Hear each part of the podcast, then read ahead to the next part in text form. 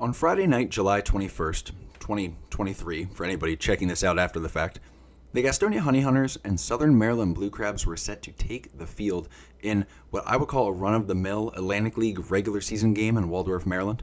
But something strange happened. Now, the Atlantic League, before we dive too deep into this, is a professional baseball league that operates outside of the minor league structure where minor league baseball teams belong to major league organizations and develop their players.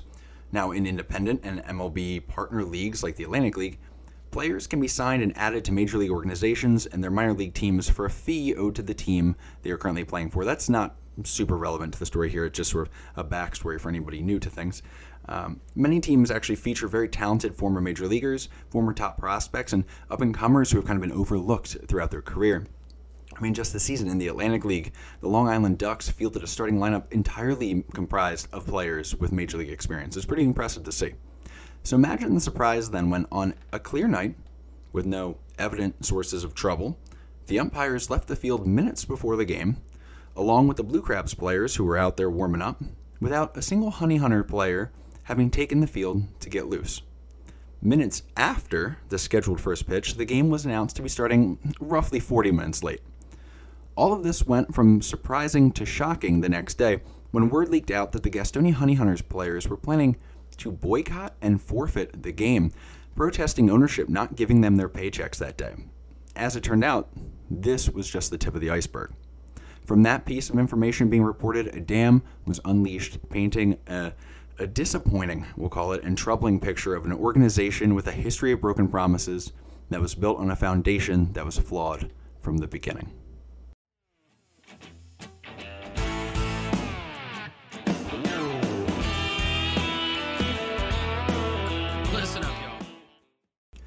Let me officially welcome you to Indy Ball Nation. Before we get into this, I should tell you who I am. My name is Ryan Schwalm, and I run Indy Ball Nation, formerly ALPB Roundup. Since 2020, I've covered baseball with news around the Atlantic League and have grown familiar with the teams, the players, and the front offices. I've had a great time along the way.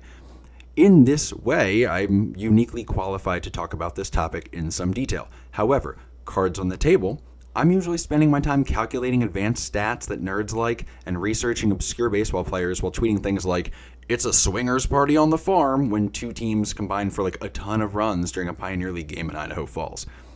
I'm a unique brand and I will go to therapy when my wife tells me to.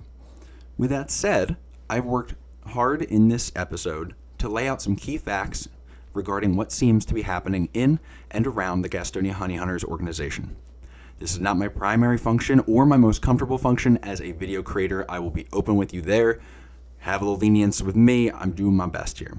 I've collected the information I'm about to share from valid news sources as well as a wide range of individuals that include former employees, current employees, friends and family of current and former employees, members of Gastonia City and Gaston County government, members of the uh, current and former players, uh, as well as local business partners and corporate sponsors. Some of what I will be telling you is so well known that players from other teams have actually reached out to me to share what they know about it. Essentially, everybody involved has requested anonymity, as their livelihoods, their friends' livelihoods, and professional relationships are all affected by what we're talking about. Additionally, many of the employees of the Honey Hunters, kind of strangely, if I'm being honest, have been asked to sign a non disclosure agreement to work for the team. That is not normal operating procedure within the, this level of professional baseball, that's for sure it's a bizarre move, uh, but it does mean that if I did use them as sources, they could be in a legal bind. And if I didn't use them, then there's a small list of who might be sharing all this information. So who's to say who I did not and did not source from here? Regardless, the majority of the details shared here will be from information that I was able to corroborate between multiple independent sources over the past 48 hours.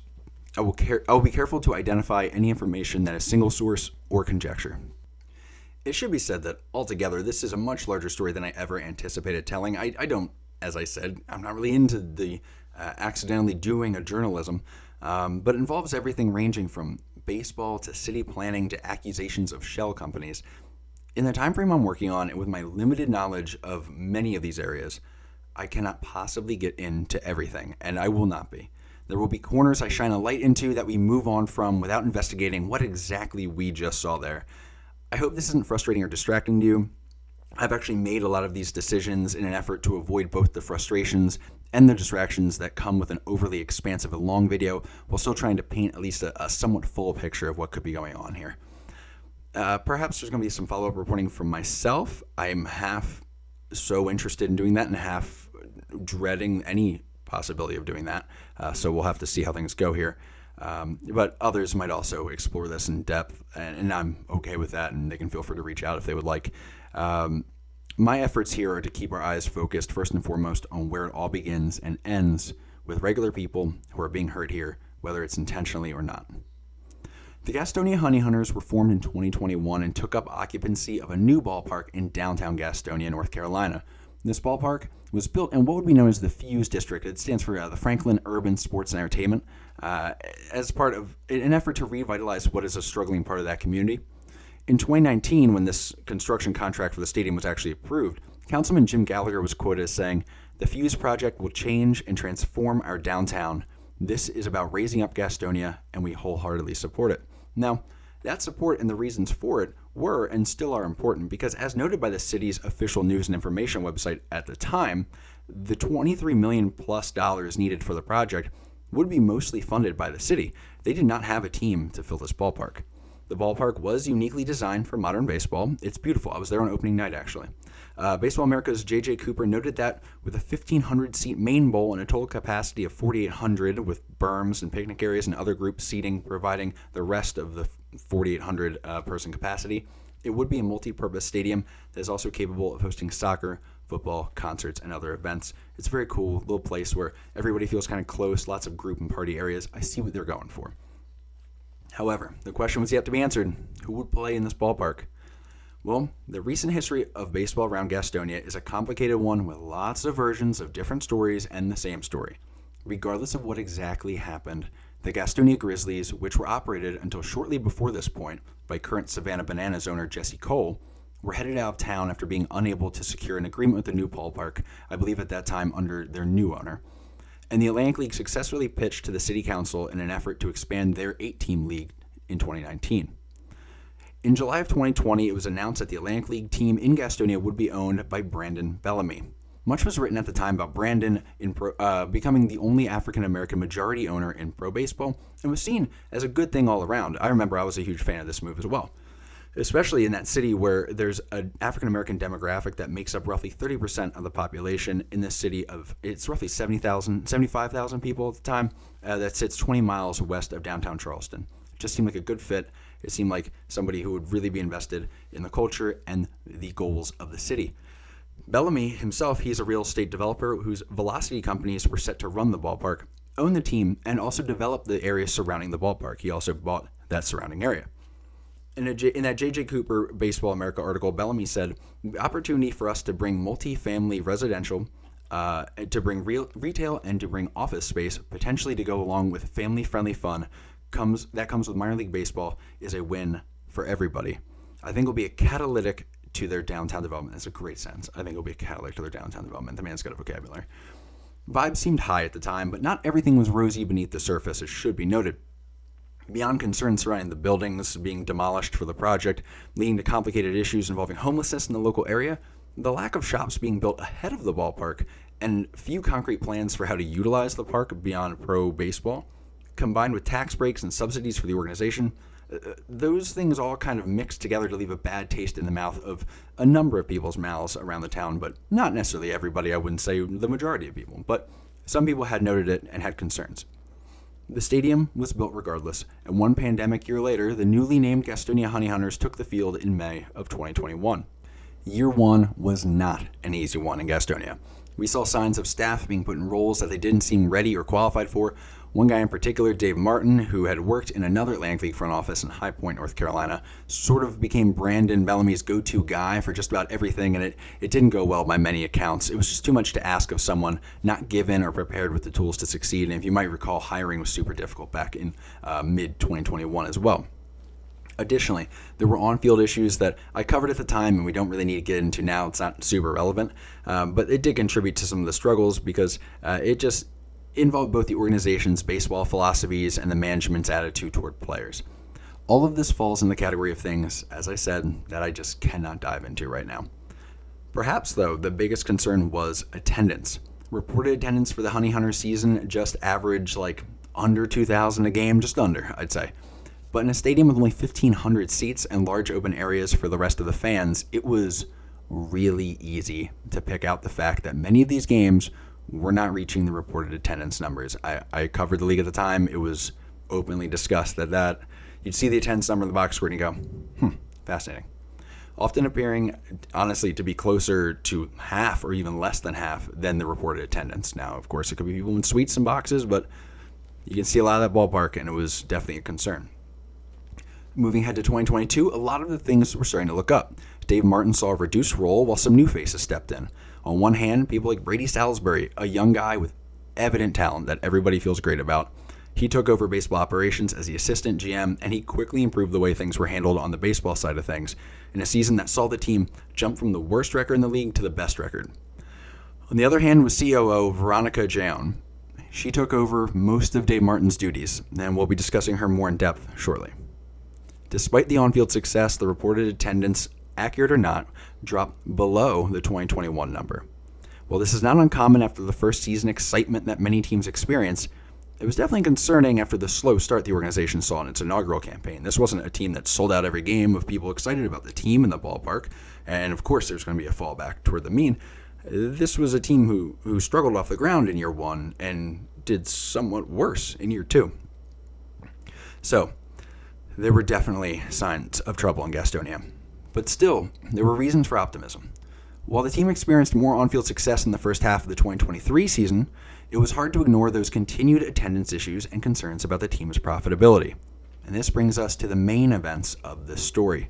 There's a lot here, and I'm going to do my best to use the words and sentiments of those who have witnessed day to day activities as much as possible. Um, within the organization and outside the organization, those who have most recently and closely you know seen what's been going on and witnessed it through other people or themselves those are the people who i really try to pull from as much as possible to discuss the topics because look i am not there and i know this. I'm just the person who ended up talking about it with people. Please feel free please feel welcome to comment with questions you know preferably after. I used to be like working in classrooms. Try to wait till after for your questions. Uh, drop them in the youtube comments. I will get to everything i can. And you can feel free to dm me or message me or just at me on Instagram or Twitter, whatever works, and I'm happy to talk. Now, let's talk about COO Veronica Jaon and Brandon Bellamy. See, the first key point here is that Brandon is rarely around. Many current and former staff members have actually never met Brandon, and reportedly, he's only just met the team after the series of events that happened this past weekend in Southern Maryland. The second key point is that Brandon and Veronica have been dating for at least two years. Oh, yeah, did I not mention that first? Oh, yeah, Brandon and Veronica are dating. It, what must be one of the worst kept secrets in Gastonia, because one moment's a secret and one moment it seems to be discussed with people somewhat openly. It's a confusing situation. I will not be unpacking that.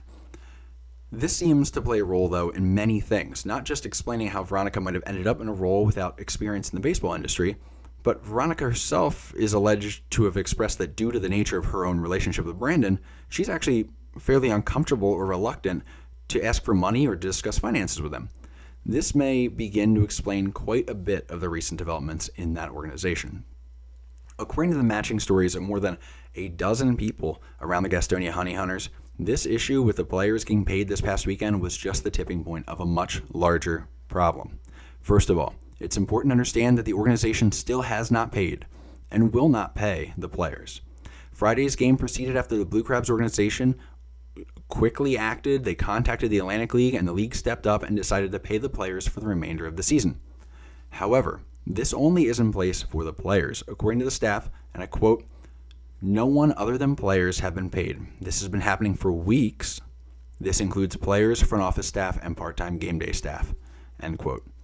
In short, the league is concerned with managing baseball teams. To preserve the baseball league, the Atlantic League has stepped in to keep things rolling but it is on the organizations to pay their staffs. That's understandable. I think we can wrap our heads around that. But one does have to wonder how long that can last. After all, with no employees, how can the team continue to function, right? And this is, by the way, obviously not a single occurrence after a bad week. As that quote indicated, it has been multiple weeks. And according to several sources, quote, prior to this, the organization was late on three weeks of payments to part time staff and some front office staff.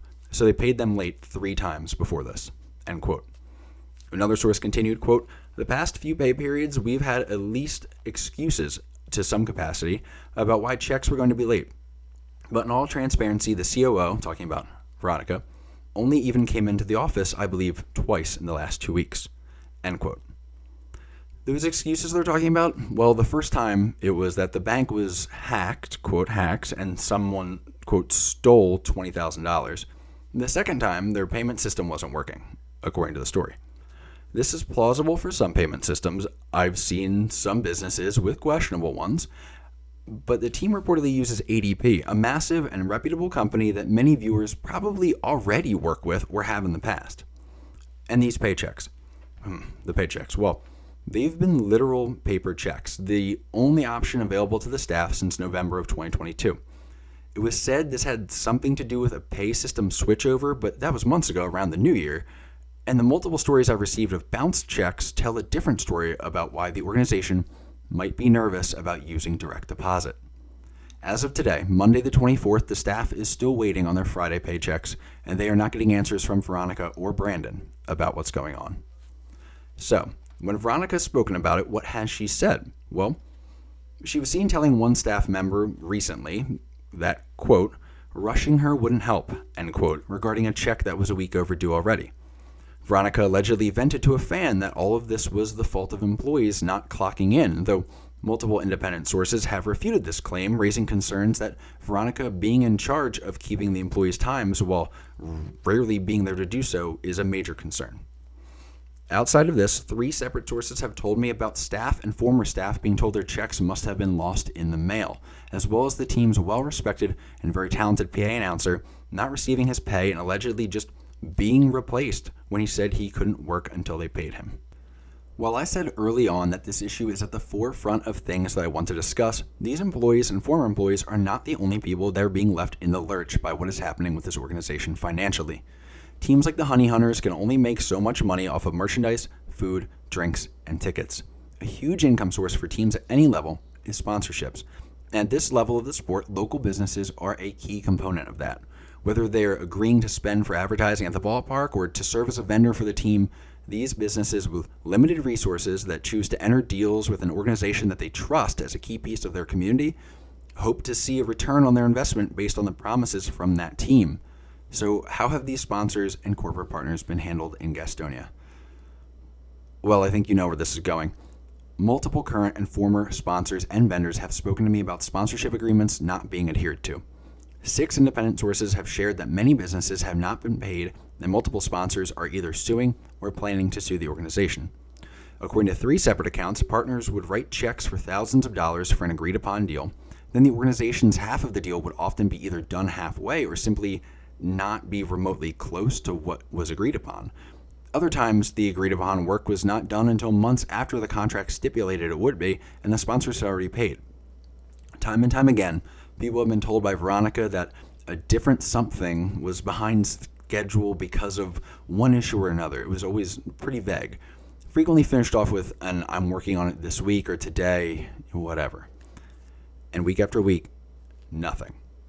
Now, there was a major story that did stand out, and it actually showed that this wasn't just the way that small businesses were being handled because it involved a deal with Toyota there was an agreement to a large contract that included a big outfield sign that would serve as a sort of target. Uh, Toyota made a large down payment to cover the cost of making the sign. However, the sign never got made after that payment. The sign company was prepared to make the sign, just needing a payment, but allegedly that payment never happened. This went on for months, and anytime Veronica was asked when that payment would be made, it was always, I'll do that today or this week. Again, allegedly, it finally took the team being threatened with a lawsuit for Veronica to get a temporary vinyl sign made that they strapped to a batting net beyond the outfield wall. It's also alleged that to this day, Toyota, uh, the sign that Toyota has paid for has not been made. Beyond that instance, there were a large collection of smaller stories that showed a set pattern of behavior. Very rarely did somebody uh, around the organization uh, in local businesses reach me without mentioning something like this happening. Uh, these smaller stories show a set pattern of behavior that went similar to this one story, which I'll show, share with you now, that involved a local live event company. The company was contacted through their booking agent that the Honey Hunters wanted to work with them. All was going well until after a couple of pay periods went by successfully, and the next several then weren't paid on time. From there, the company was fed a number of excuses, including early season expenses being ahead of the company's invoice in the queue to be paid. Uh, they were told that the organization's policy was to not pay via check, but rather by wire transfer suddenly. Those wire transfers would always come through, but they'd be late. However, by mid season, things had finally fallen behind, and this small business was owed around $8,000. Each time that Veronica was contacted about this, she said she talked to someone about it. Sometimes it was finance, other times it was accounting, still others it was Brandon himself. About the time that Veronica allegedly admitted to one of the parties involved that she was in a relationship with Brandon, and that made it difficult to ask him for money, it started becoming clear that there might not be a finance or accounting department holding things up.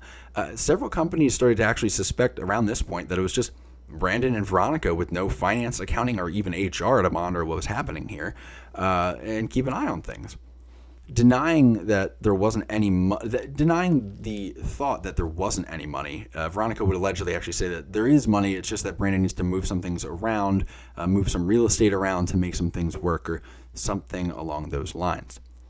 Eventually, the companies would just have little choice but to move on and maybe let lawyers handle things and hope they eventually see that money someday.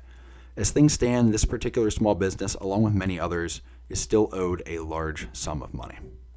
While the treatment of employees and local businesses is bad enough, we still need to address the organization's treatment of their fans and the entire city. It's alleged that season ticket holders haven't received all that they were promised with their season ticket purchases, and many things that have been delivered were delivered haphazardly. And keep in mind, these season ticket holders are the people spending the most money with the team. You know, you might want to take care. Season ticket holders and people around the team have spoken to me about something I actually witnessed myself when there. Uh, the person hired to play music during the game was like playing the explicit versions of songs, which, if you've been to a pro sporting event, is basically unheard of. That's a weird choice. It's a family event. Nothing has been done about this. And it, by the way, it's been over a long period of time. So nothing has been done about this, uh, despite at least a half dozen people voicing concerns about it. That may seem small in the grand scheme, but it continues to paint a, a kind of a wild and clear picture of why attendance continues to dwindle in an industry that relies on families for business. Uh, the execution of day to day activities here just doesn't seem to be anywhere close to where it should be. Other parts of the game experience have been allowed to suffer as well. Simple things like beer coolers not working and like the little fridge things, or uh, you know, the um, the kegs not being purchased. So like concession stands, if you go, have been forced recently to work through summer games relying on coolers full of ice to keep their drinks cold. That's just not how modern ballparks work. It's a strange thing to see, especially in such a new environment. But the biggest issue facing the organization might just be the way that they've worn out their welcome with the city of Gastonia. Four independent sources have alleged that the organization owes the city of Gastonia close to, or even more than, $100,000. Recently, there have been accusations of delinquent tax payments and even police officers being removed by the department from their role as security when their paychecks from the team bounced. The people that I spoke with within the city government have stopped short of confirming the exact number of team of the the exact number that the team owes them, but multiple sources in the government have confirmed these allegations. The team owes the city money. The team owes emergency responders and personnel money. The team owes local businesses money and the team has intentionally worked to hide these things from the city, including the team's financials. A city councilman named Robert Kellogg actually posted the following on his Facebook this weekend, and, and please excuse that this is a, is long, by the way. Like I wouldn't read this long of a quote typically, but by posting on Facebook, it does make him a rare person that we can actually attribute a quote to freely. Um, he says, "quote By now, many of us have heard the same stories and accounts concerning pay and vendors with our local ball team. I stand in solidarity with our team players, first responders, employees, and vendors. As an elected official for the city of Gastonia, my first priority is to the people of this city. That responsibility is a sacred trust, and because of that trust, I cannot condone the reported actions that are bringing hardship and distress to vendors, or to players, employees, first responders, and vendors. I don't want to kick anyone when they're down and certainly understand the plight of a small business that appears to be in turmoil. However, we need some answers. We have spent much of the past year in the dark, and it is time for the light of transparency and accountability to shine. This is not too much to ask for. This is not how we treat those who give their hard work and loyalty to a cause. It is also not how we treat one another or do business in our community. We will get through this together. If and when I have information that I can that can be reported, I will share it. End quote. The comments on that post, as well as just about any post on the city's Facebook page referencing the team over the past several months, are almost entirely related to things that we have been discussing here. Lots of talk about back pay and vendors not getting their money, and local businesses who are trying to get in contact with someone who can pay them. I received four individual sources alleging that Veronica has stood up town council members when she has scheduled meetings with them, including one that seems to be fairly recent. Uh, rather than angling toward the community that was so often discussed as the team was starting up, Sources have also said that she focuses on getting people from Charlotte to come to games, despite Charlotte having their own well established minor league baseball team in one of the most beautiful ballparks in the country. Check that out, by the way. Give that a Google. Maybe check that one. Uh, but if you're in town, go to Gastonia still. Uh, people have noted that Veronica has employees scared to speak up regarding issues, and she has fired staff members for things ranging from not being positive enough, though that was a specific employee that multiple people have alleged that he was extremely positive, actually kind of known for it, and he was let go for what was pretty obviously financial reasons. It might have even been said out loud that was financial reasons. An employee who left as uh, also fired an employee who left while waiting an hour for her to arrive at a scheduled rehearsal before the season. All this is about a person who has, mind you, an assistant, an executive assistant, and a personal assistant working for her while the organization fails to pay employees. Just to round out the picture we're dealing with here when it comes to Veronica. Yes, there's plenty to say about Veronica Gion. But the bigger question is what about Brandon Bellamy? The whole time, that's been bothering me. Bellamy talks such a good game before all this. He seems to want this to succeed, and he's worth half a billion with a big old capital B. So, why is this all happening? Where is he? Does he know what's going on? Well, Brandon was around a good bit early on in the team's life, but as I said earlier, one thing is for sure after talking to so many sources around this team he is not around much now. It's reported that he was in town for the season's opening weekend, but mostly kept to himself. And then when he traveled from his DC area residence to Southern Maryland this weekend to speak to the team after everything happened, it was the first time many of the team had actually seen him in person. But does he know what's going on to the point he's dating the COO he put in charge of this large investment of his, so he must know what's going on, right? Well, that's a bit more complicated. I want to note here, I reached out to Veronica for comment uh, last night. It was late last night, but it was last night. Extending a 4 p.m. deadline today to respond, allowing for what I figure a full work day and then some. So I figured that's a fair shot. My email read as follows for clarity, um, I guess transparency. My email read My name is Ryan Schwalm, and I run Indy Ball Nation. While we haven't crossed paths previously, I have enjoyed my time at your ballpark and with your fans over the past two and a half seasons. To the point of my email, I'm working on a video discussing the recent news of late payments for staff and players, as well as questions surrounding the overall health and direction of the organization. I'd like to roll this video out tomorrow evening, but I will hold a space open until the last possible moment, around 4 p.m., for anything that you or Brandon would like to share in response to the questions below. I have reports from roughly a dozen sources that multiple paychecks have been late or bounced over the past several weeks for both players and for staff. Is that accurate? If so, what is the reason for those issues? Additionally, it appears paper checks have been used for some time in lieu of direct deposit. If true, what's the reasoning behind this? I've heard from multiple sources, including sources inside the league and the organization, that the Atlantic League will be paying Honey Hunters players for the rest of the season. If true, why is that? Members of Gastonia's city government, the local police force, and team sponsors, as well as corporate partners, have all contacted me regarding late payments and payments that they are still owed. Do you have any comments regarding this allegation? Finally, is Brandon looking to sell the team? If so, does he intend to sell the surrounding real estate? Thank you for your time and insight into these topics. Looking forward to hearing from you, Ryan Schwalm. This afternoon, she responded six minutes before that 4 o'clock deadline, uh, stating, Good afternoon, Ryan. Thank you for contacting us. I've been in back to back meeting all day. We do not discuss internal organizational or league matters. We are committed to moving forward as a team and providing the community with family fun and entertainment. Thank you so much, Veronica. Well, that's not helpful.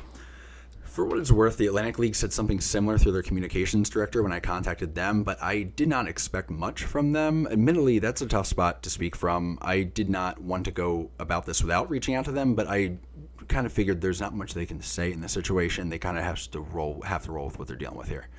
So, we continue trying to put the pieces together picking this up where we were, does Brandon know what's going on? He's dating the COO. He's that he is put in charge of this large investment, so he must know, right? While many, and I mean many, have detailed that Veronica allegedly has a habit and talent for pushing blame onto others, like she did in that saga involving paying the local business, a similar experience to what many people have shared with me, by the way. As we have heard, Veronica also seems hesitant to discuss financial matters with Brandon. With Brandon. However, things don't just rest on her shoulders. More than a half dozen people have reportedly spoken to Brandon and detailed many of the same issues that we have discussed and the need for changes in the organization if it is to succeed. These people generally have expressed that they did feel heard by Brandon, uh, and they are just a little bit confused by the fact that they still have not seen changes made. So it would seem that Brandon must know what's going on. If that is the case, does he not care to make changes? Is he not able to make changes? If you know, is he just a businessman that's just unaware of how baseball teams are run? That's a card on the table. Is there someone, potentially Veronica, that's spinning things to say that everything is actually just fine? It's extremely hard to tell what the truth is. What's loud and clear is that many people around the organization have called Brandon's business acumen into question. While he doesn't appear to have been involved in many things recently within the team, he was the driving force between a four concert and comedy show series at the ballpark that was a significant flop that reportedly cost over $150,000 to put on. After just one of these concerts, the team was reportedly over 50 grand underwater on the deal, but proceeded with the rest of the shows anyway. All the while, several people were told that they couldn't market the events how they wanted because the budget for it was so tight. A very strange sequence of facts there, and I, I will note um, it's still unclear whether it was Brandon. I think it was one of his companies that was involved with it, but pushed by him. That seems to be the general trend there. But it, there's a little bit of you know obscurity when it comes to whose company. I guess whether it's a person or the company when the person's running that company and the company you work for. Speaking of strange facts, though, there is the business history of both Brandon and Veronica. While this is not my area of expertise, and I will not fully dive into this now, they are attached to a list of LLCs well, there's nothing wrong with that, and it's actually not that uncommon. It is strange and noteworthy to multiple sources that I've talked to, both in the city and the city government, that many of the LLCs that are still active connect to companies with addresses in states like Wyoming or a place of business address that seemingly leads to a random building. Or, or, maybe they have a website with little more than stock photos, or social media pages with virtually no interactions to them.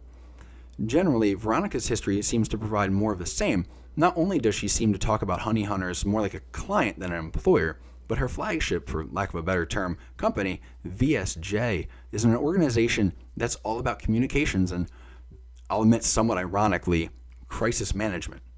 Yet it has a surprisingly thin social media presence and fails to illustrate any real depth of experience for the CEO of a professional baseball team. Further, just some common Google searches turn up next to nothing about these companies, except their LLC registrations and articles about Brandon becoming the owner of the Honey Hunters. The rare other articles about Brandon's business dealings talk about successes with real estate in general, or generally leading companies that, again, don't really turn up much when you look them up. This is not to say that something wrong is happening. There is no such concrete evidence of that, and I will not be making any accusation like that at this point. Let me be clear that kind of accusation would be unfounded and incorrect to make. The point I'm illustrating is that a man with a half a billion dollar net worth not being able to come up with ten to twenty thousand dollars at a time for his baseball team's salaries is a concerning look, especially when combined with a resume that shows limited details regarding past successes. Staying on that point of Brandon's money, a half a billion dollar net worth is exceptional. Let's not mess with that. But when you work in real estate, it's likely that very little of that net worth can be found in the form of liquidity. Rather, it's found in real estate, right? Considering that Brandon is 100% aware of the issue of paying players, remember he went and talked to them this weekend, uh, apparently, likely a 50,000 dish dollar monthly cost of doing business, by the way, is what we're looking at when it comes to player salary.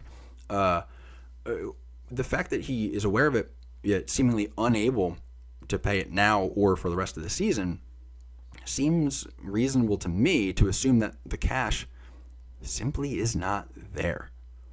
There's a lot more that we could dive into along these lines, but as I said early on, I just don't have the ability or the desire to chase down every dark shadow at the end of every hallway here. It's just not something to do right now. And this is where the facts and allegations leave us, at least for now. I know there are still many things unanswered. If you want to have a conjecture conversation, I'm open to it. Here's my best guess, conjecture wise. My guess would be that Brandon is a talented investor and he brands himself extremely well. I heard a lot of people tell me just how nice he is, how likable he was in their limited personal interactions. The word genuine was thrown around despite the current situation. People know there's something wrong, but they still describe him as genuine. I suspect that he's genuinely a very personable guy. I suspect that maybe he lacks the talent or perhaps just the time to manage a customer service based business, and he lacks the experience in the baseball industry. He would be neither the first nor the last owner to find that out about himself. That's honestly fairly frequent within professional sports. I think he entrusted Dave Martin, who had recent baseball front office experience with a new Atlantic League organization, with more than he should have, and the lack of proper staffing choices put the organization in a bad spot heading into 2022. My theory from there would be that Veronica entered the business, pushing Dave aside, and then she proceeded to try to navigate her own way through this situation with the help of maybe some smoke and mirrors as Brandon fully pulled back toward his home and business interests around DC, leaving her in beyond her depth.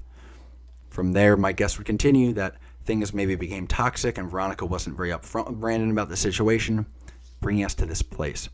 My theory goes that Brandon, perhaps caught off guard by the sudden end of Veronica's shell game, was caught within a bit of a shell game of his own financially when the need arose for cash infusion with liquidity that he simply does not seem to have on hand, or perhaps just is not willing to follow through on at this point for one reason or another. Since we're in the land of conjecture, I'll wrap up by trying to answer what does this all mean? Well, what I know is that st- the staff and the fans of Gastonia are great, and they love this team. They see the vision for what it could be. They desperately still want to be a part of that, of realizing that vision, even though they've seen all these struggles and witnessed it firsthand over these past three seasons. The city though no city and no government is perfect and blameless, seems to have taken a calculated risk in this situation.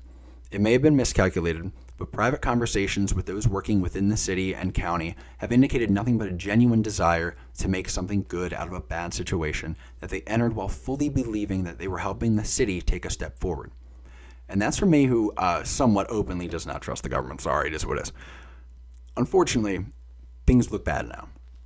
What we've discussed here are textbook symptoms of an organization that's on the verge of complete financial collapse. I know Brandon Bellamy was looking to sell this team this offseason, but I was talking to a potential buyer for it at, because I was talking to a potential buyer for the team at the time. However, Bellamy did not let go of the real estate over the past offseason uh, that is around that real estate that around the ballpark rather, and that limits the revenue streams and development options for future owners of the organization, making it, it kind of kills any potential deal. However, with the city seemingly none too pleased with Brandon now, and Brandon presumably needing city approval for his real estate plans, perhaps he's now willing to part with all of this and just move on. Considering Brandon's lack of leverage, I'd imagine the price may even drop significantly, and that could also draw in some buyers to such a new. Remember, it's a new venue. Maintenance cost on most stadium on most teams you can buy, they have an older ballpark with them or something like that. That's a huge expense. So having a new ballpark really might draw in some people. It's a unique situation um, despite, again, the organization itself does need some TLC. Now, my hope would be that if the team is sold, it happens soon enough that the new owner can actually get in there and have the maximum amount of time to turn some things around and build for next season. If the team is not sold, I do hope Brandon and the city can come to a healthy understanding of what's going on, what has been happening, what they need to do moving forward, and then do so in a way that encourages those fans that have been turned off by recent events to give the organization another chance. Regardless, I hope that Brandon and the Atlantic League can have the wisdom to work together to make as many people in and around Gastonia who have been harmed by this situation whole again. That's what I've got for now. As I said, leave some questions in the comments if you like, or you can reach out to me on Twitter, Instagram. I know this was long, I know this was dense. Um, if I need to issue any corrections, I will. Uh, I will find the best way to do that. I, I, certainly hope not. I really worked hard to vet everything with multiple sources and all that, but things happen. This is a 40 minute something video. So I understand there's a lot of facts, a lot of allegedlys, a lot of history that uh, has room, I'm sure, for either incorrectness or interpretation. Um, yeah, so I will, I guess, leave this in your hands now. Um, I'm trying to get this posted as soon as possible, as much later than I hoped to. I hoped it would be posted already, and well, it's not. So until next time, I'm Ryan from Indy Ball Nation, and I hope you all have a good one. I may not have a lot, but I love what I got. A 4x4 and a good fishing spot. I hope this time my card won't decline.